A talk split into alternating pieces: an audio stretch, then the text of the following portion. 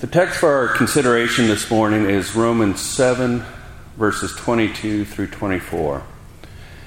For I delight in the law of God according to the inward man, but I see another law in my members, members warring against the law of my mind and bringing me into captivity to the law of sin, which is in my members.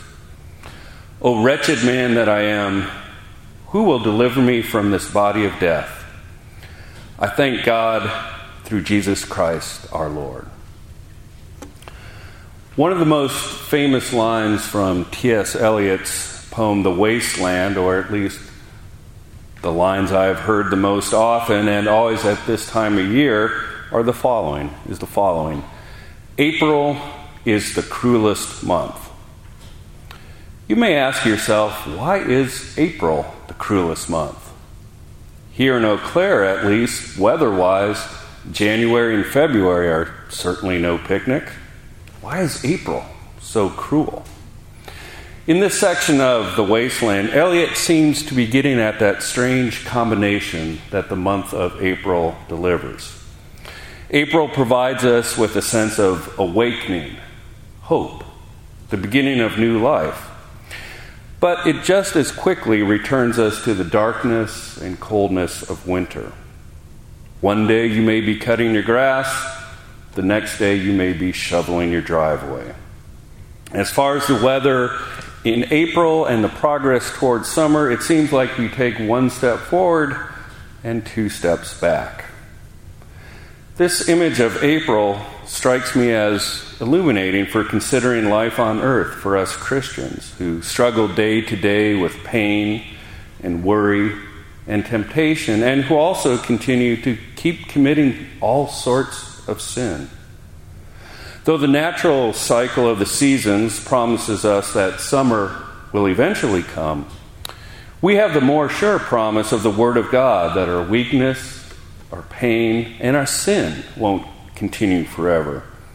Instead, Christ's death and resurrection promises us a perfect, joyful, eternal life. Therefore, when we see what wretched sinners we are, we can also see through faith that, thankfully, Christ alone has delivered us from our sins. One of the frustrating aspects of a Christian's life is the constant struggle between our old man, our sinful flesh that we are born with, and our new man, that life created by faith. The new man delights in serving God, but the old man wages war against it, tempting us, trying to bring us back into the captivity of sin. As Paul sums it up a few verses before our text, for the good that I will to do, I do not do. But the evil that I will not to do, that I practice. While we have that sure hope of eternal life, our day to day life is anything but holy. As we go through our day, it's easy to recognize very quickly how we fail to keep God's law. We could be having a normal conversation with our friends, and suddenly we go along with the rest of them and say bad or mean or false things about somebody else instead of defending them.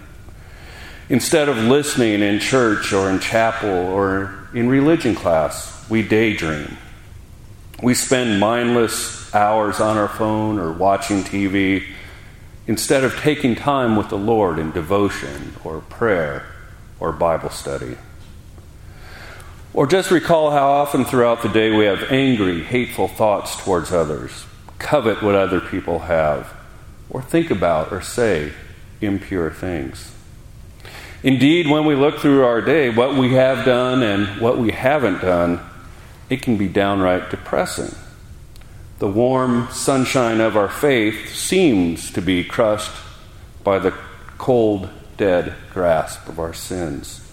The guilt of our sins may even lead some to suffer doubts about their faith.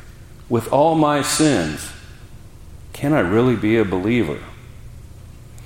To find that answer, we of course turn to the Word of God, which assures us that we are justified by faith apart from the deeds of the law. It is indeed the fulfilled promises of the Word of God that renew our faith and hope, that bring the warmth of the Holy Spirit to our dead and cold hearts. What does this Word of God tells us? It assures us that our salvation is not dependent, thankfully, at all on our good works. If we look at to our own good works to save ourselves, we see how we fail miserably as we read in Romans all have sinned and fall short of the glory of God. What our weakness shows, though, is Christ's perfection and his love for us. Christ fulfilled the law for us, and we were not redeemed with corruptible things, but with the precious blood of Christ, as of a lamb without blemish or spot. We are sinful and wretched, lost and condemned creatures but in spite of that, we are forgiven by God. Indeed, that God forgives such undeserving and sinful creatures demonstrates His grace and His love. Also, because of Christ's resurrection, we are declared righteous. We are justified in the sight of God. As Paul writes shortly after our text, there is therefore now no condemnation in those who are in Christ Jesus. Christ's righteousness covers up all our sins, all our sins, and all their ugliness. We do know that children of God serve Him with good works, but these are works produced by faith. Good works, which we read in Ephesians, which God has before ordained that we should walk in them. Our salvation is no way dependent on good works.